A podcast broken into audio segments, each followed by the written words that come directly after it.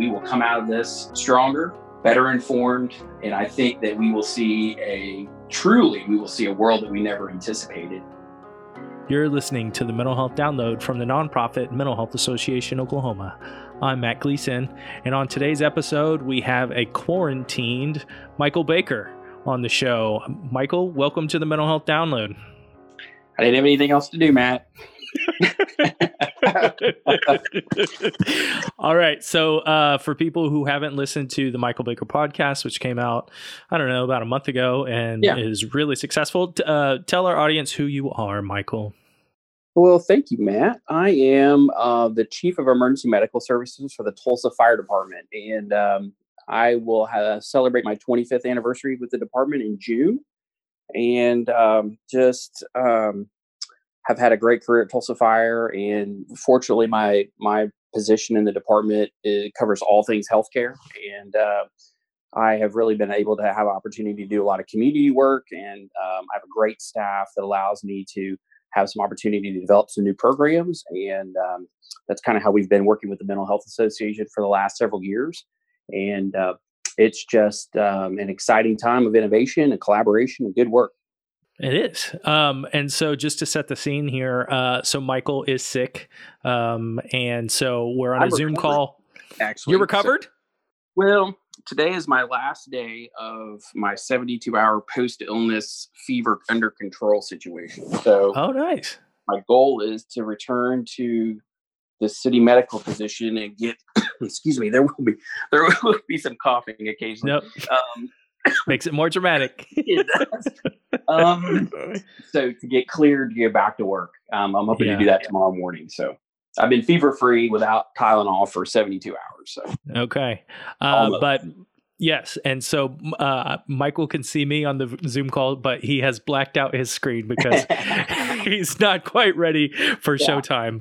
Um, so do you? So uh, so walk us through. Like you, you thought you had COVID. You're not. You did a test, correct? Like yes, I I did, and it it really excuse me. you know, I was at work. Um, I'd been away at some um, education event away from the office and been gone for a couple weeks and came back and hit the ground running and um, made it to um, oh, about Friday afternoon. I felt really good throughout the day. And about 7.15 Friday or 7.45 on a Friday night, I just kind of got chills. And I said, that's weird. And I took my temperature and it was already, you know, 100.9. And then it rapidly went to 102. And I said, this is not good. Mm-hmm. Um, and so went to the doctor the next morning and got a flu test, and that was negative. Uh, got a corona test, and um, that was sent off to wait forever. Um, and then I came home and started really, um, I, I, think, you know, really seven days of febrile illness. And um, I, I've not been sick like that my entire life. I've had, um, I had every you know textbook sign of the virus and um, but um, some of my other physicians will say yep you got it. There's a lot of false negatives out there regardless of the test you probably have it. Um, and other people are like nah there's many other viruses. So mm-hmm. that are similar to the coronavirus that we're experiencing now.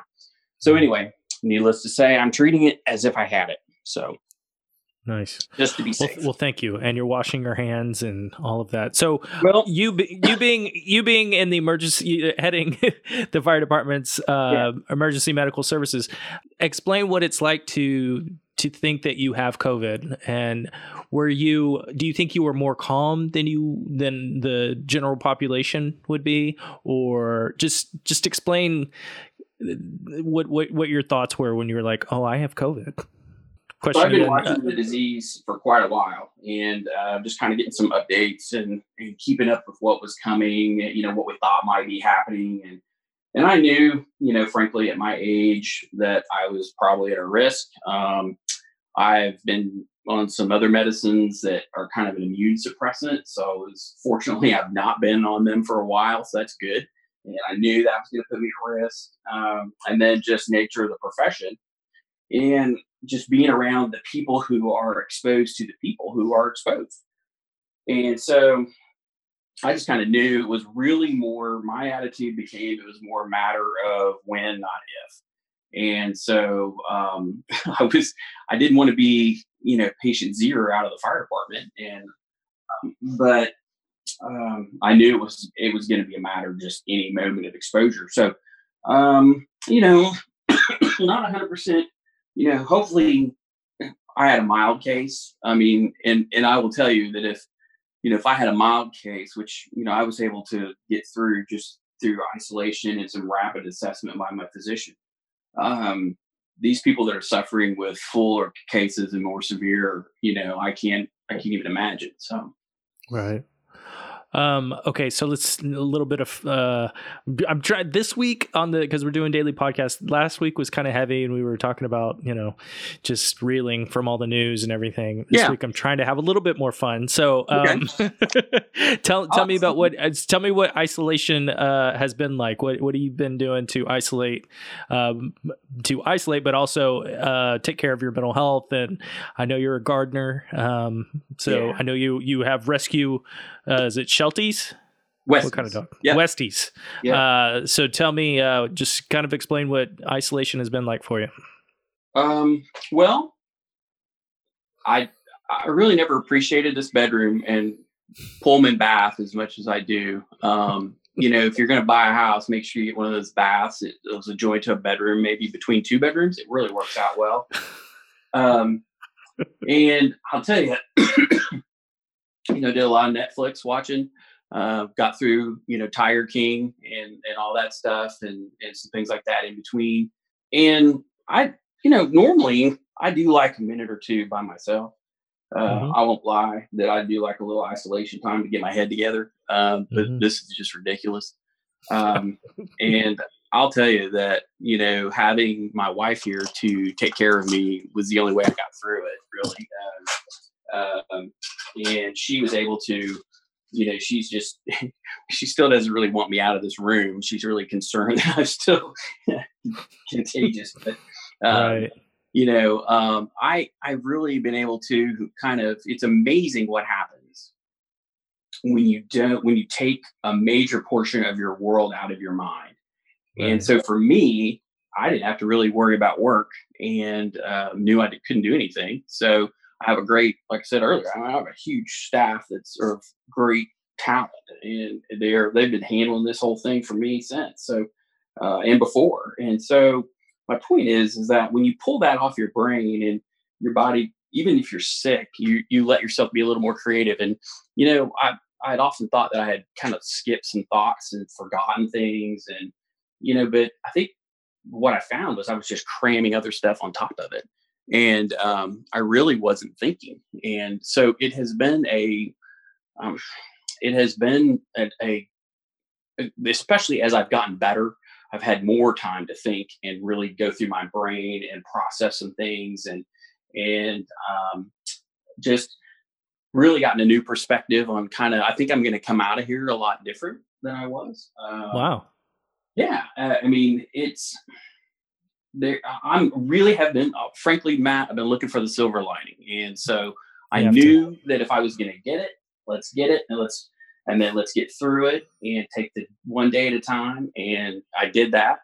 And so i mean i've been in this room for 10 days matt.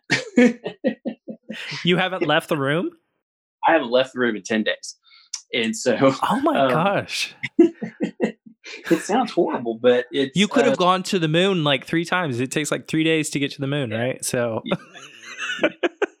but you're like uh, an astronaut. Yeah. Well, I feel I.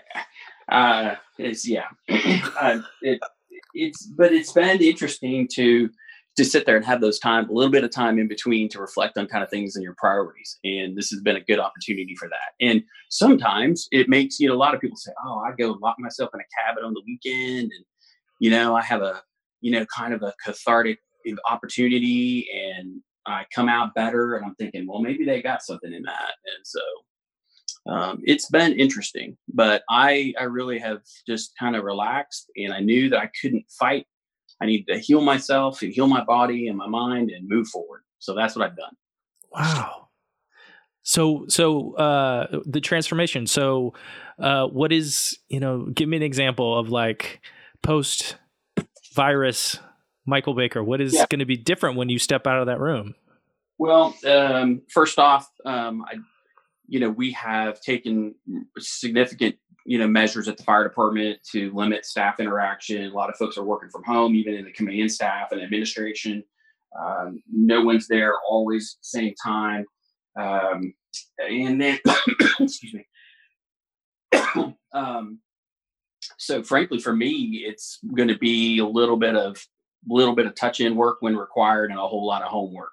So I'll go tomorrow, get cleared for the city from the city physician to get back to work, and then um, go do the thing that a lot of folks did several weeks ago and pick up my computer and all kinds of stuff and come back and set up my home office in the same room that I was captive in.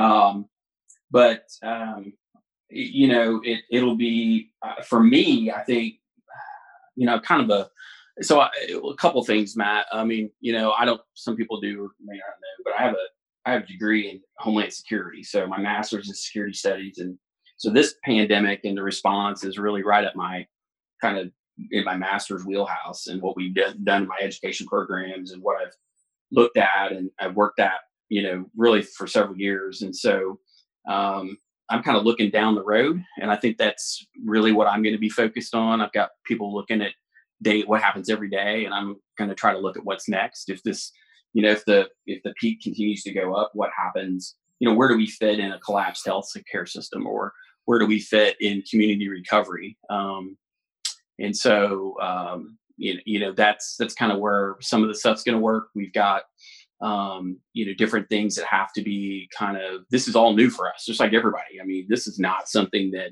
you know we pull out of a playbook and said, "Oh yeah, we got this." Um, mm-hmm. And so, fortunately, we had done some good planning and uh, front, and had some good inventory management, and um, so we're weathering the PPE issue pretty well. And um, but I tell you, the things that you learn out of this already, um, communications is is always going to be you can't you, this is such a dynamic situation and i feel it for a business i feel it for public safety and, and first responders and healthcare and i feel it for just families um, what you hear right now is going to change by the end of the day yeah. and what you think you set your pace on for today is going to change by tomorrow. And so um, how do you plan for that? And how do you have some order in your life when something is going to change? Well you know mixed messages and you know often leads to distrust. And that's that's what we have to over, avoid is you know helping folks understand information even within our own department and you know helping make sure that they're making the right choices keeping them safe um, and then yet helping them keep their families safe yeah so a lot of stuff going on yeah. Um, so did, say, did you say you were gonna? This was gonna be light. Uh, we don't do light with Michael Baker. You know, it's like the one thing. The one thing I, was thinking, I, yeah. The one thing I was thinking about in um, my prep, you know, kind of thinking about our conversation today was yeah. that I sat here on this podcast, on a podcast, this podcast, yeah. about a month ago, and yeah. talked about resiliency and community right. and how important it was to meet people where they're at and have social cohesion and interaction and bringing people together. And now I've got physical distancing and I need to try to bring people together to heal a community. Now, yeah. that is how this world changes in uh, 30 days. yes. So, um, talk about um, how your how your staff are doing. You know, um, how are they taking care of their own self care, um, mental health, while you know responding to this pandemic. Um, you know, internally within my office, um, you know, we're trying to keep people rotated. You know, life goes on. I mean, folks were buying houses and um, you know, still trying to get the things of life done. Um, you know, we've got people who have um, oh family cabins and things like that and they were quick to get to those places over the weekends and when they could get off and get away um, i think the harder part is you know trying to uh, you know that's just within my staff and it's it's just trying to it's it's trying to balance this message of being prepared um following rules and yet not panicking. And mm-hmm. so uh, that really those things when they come together in an intersection it, it's often confusing. And so um, we have a great you know firefighter support network. We have peer support that's available um, you know, we have um, the stations are so much of a family and so much of a shift family that you know they begin to look after each other, and so um, you know if we are kind of we begin kind of be, to be inherent.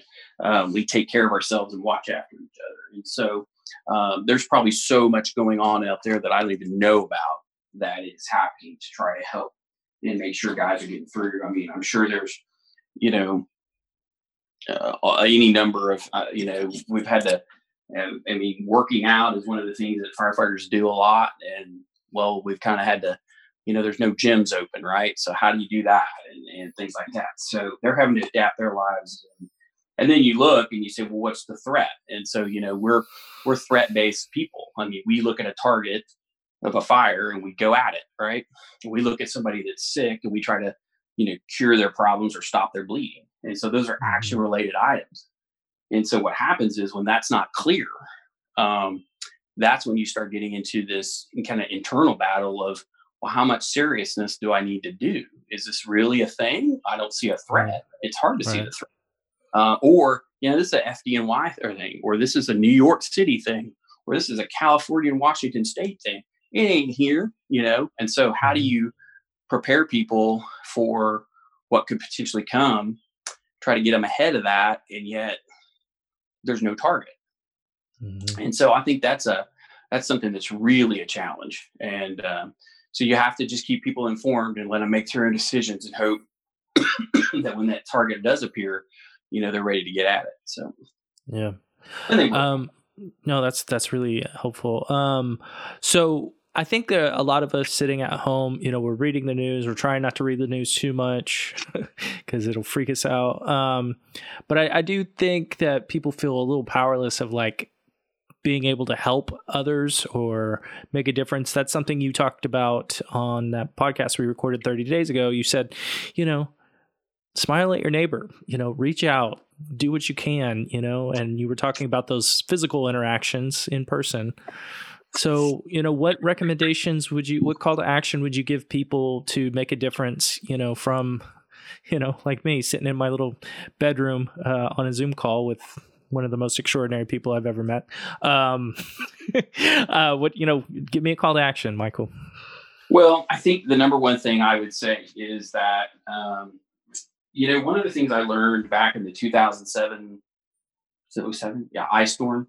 Mm-hmm was that there's a lot of people that are out there just kind of self isolating and probably doing pretty good.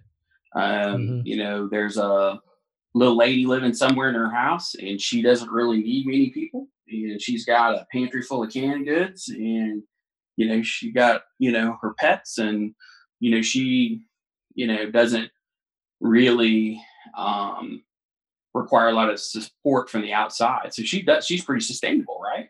Mm-hmm. But the problem is, is that, you know, it, it's a good time to go by and at least leave a note on the door, knock and, you know, you know, keep your six foot distance and at least check on people that you're, you're concerned about. You know, it, one person going over and, you know, maybe just making sure they're, they are okay. Um, just because you think they are doesn't mean they are. And it's always good to, if you can, you know, maybe one neighbor over on each side, just go out. Um, and I'll tell you that what really concerns me is we've moved a lot of people indoors and, you know, surprisingly, there's a lot of safety threats within the home. Um, you know, so what, you know, people may have fallen, uh, people that are, you know, uh, unable to manage a smoke detector or something like that. And those are all things that you know if we don't know about you know we can't help them with and so um, it's it's just it's just important to reach out to folks and, and just kind of check on their well-being on a regular and recurring basis um, it doesn't have to be anything fancy um, you know sticky note on the door just to let you know, hey, here's our phone number in case you need something. You know, just knowing that someone is looking out uh, will you know lift your spirits and help you get through you know confusing and trying and challenging times. Yeah, and I still think that's the number one thing is just kind of you can still reach out, just do it safely. You know, we've talked a lot about you know people who have I, I don't know what the right terminology is. Uh, super utilizers. What do we? What is the more compassionate way to say super utilizer? Well, you know, um, high. You know, there's there's a, there's a population that that is a high care, high need, or high need, high care patient. You know, that has a lot of uh, existing pre-existing healthcare conditions that are heavily reliant on the healthcare system. And yes. so some of them would fall into what we would consider super users um, of the system, but um, mm-hmm. A lot of folks are just high users. They they just have a hard time managing their healthcare outside of the hospital or the clinic situation. Um, yeah. it, you know, and that's a very important group to discuss because mm-hmm. you know if we're looking at the conversation about what if we're watching what's happening in New York City at the healthcare system, if if you know how do you get somebody who is sick into you know that doesn't have the the virus and is needing to just get to the hospital um, for because they can't manage their medication correctly because they haven't been able to get to the pharmacy. Um, this is even more trying times for some of those folks. Yeah. Um, so um, you know the CARES program at the fire department has you know traditionally been you know face to face, and we're not face to face right now. Um, doesn't mean we stop you know, reaching out to these folks. We've made a lot of phone calls. We're doing phone bank. Um, where we've delivered uh, food boxes of emergency food to some of those folks.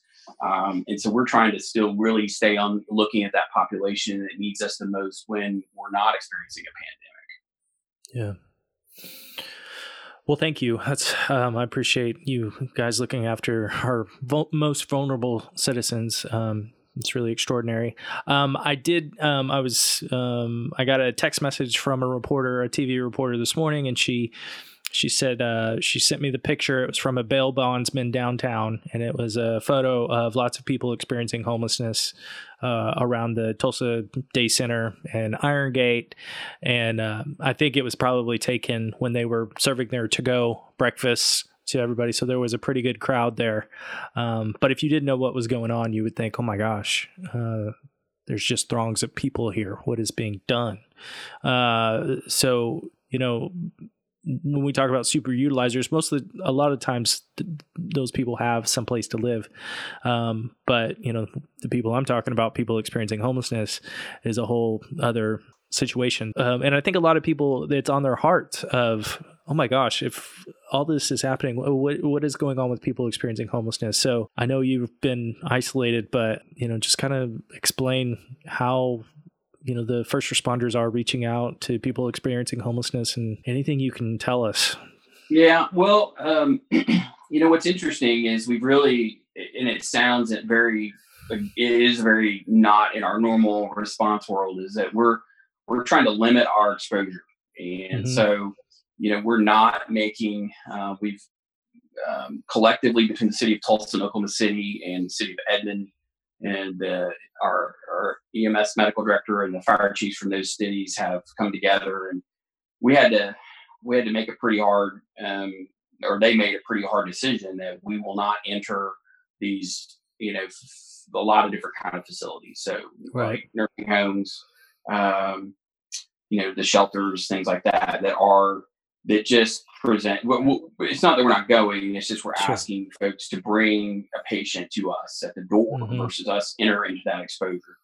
Right. And because the opposite occurs, we could be bringing something into that place. You know, there may be people. You know, there's you know we could be introducing illness into them. So, point being is that you know if we saw what happened, you know, at the nursing home in Washington State you know we had to really restrict. So that's that's a big challenge. And so mm-hmm. we've we've not um, we've had to adapt to response to those places in the in the day center salvation army and have become you know those places as well. So um, you know it, it is a little different. Um,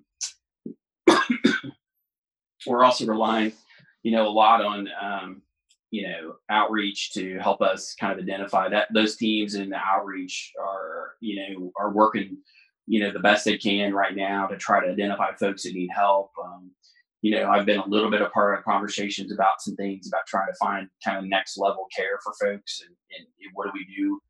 Um, and that's been it, it's been one of my concerns from early on because that's a population that is, you know, um, if we if we don't treat them, I mean, it just continues to spread rapidly, and and I cannot, um, you know, my um, compassion side says I can't imagine.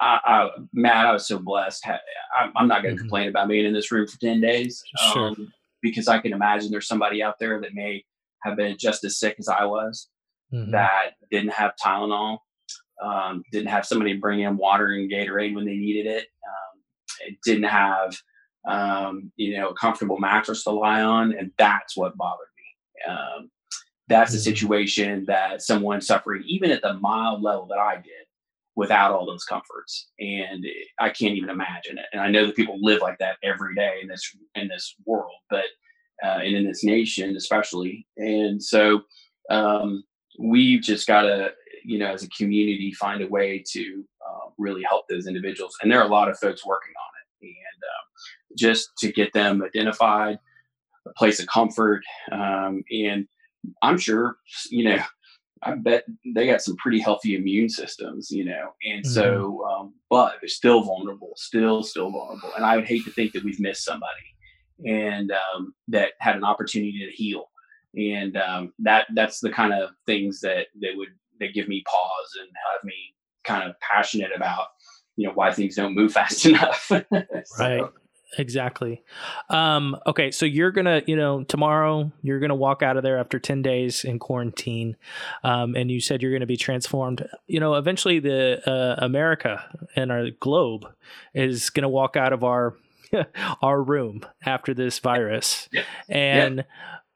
Um, you know, talk about silver linings. What what do you hope? How do you hope the world will be transformed? You know. Um, in Man. a good way. In a good way. um, well, I'm impressed that we've behaved ourselves pretty well so far. Um, mm-hmm. Everybody's been, um, for the most part, very compliant, um, which is interesting. Um, when our towns that have issued orders uh, to stay in place, then we're staying in place. Yeah. And um, yeah, what worries me is how how long can we endure this? You know, um, you know, it's all fun for a little while, and then all of a sudden it becomes like, man, how long is this going on? Yeah. Um, I think, I think that we, I think that I haven't seen what's going to be next. Um, I know that's weird, but yeah, I think. Uh, let me just put it this. Let me let me talk this out, and then you can edit as you need. But I think we are still in the world of today. Right. We're still kind of siloed. We're still kind of this is mine. Um, you not doing what you need to be doing. I can't get this agency to help this. The you know darn state, darn fed, darn city, whoever. Um, we're still in that mode. There will be a point, and I don't know if it's going to be at the arc of the curve. I don't know if it's going to be before that that we will um, and it may be at the bottom when we come back and we turn around and we look and we say holy look what we came through um, that's the moment um, that we're going to start seeing the change um, that's out there but i think you know what what's amazing i think what we're looking at is what's important right now. And so it, it's amazing. Little things like, I'm just going to use HIPAA as an example. Um, you know, little things like that um, that are massive during non-pandemic events can all of a sudden certain things can be lifted, certain restrictions can be changed. Um, the what's going to be interesting is did we have any problems when we got out of this? Nope, mm-hmm. nothing was violated. No one shared any inappropriate information you know, privacy was protected. Oh man.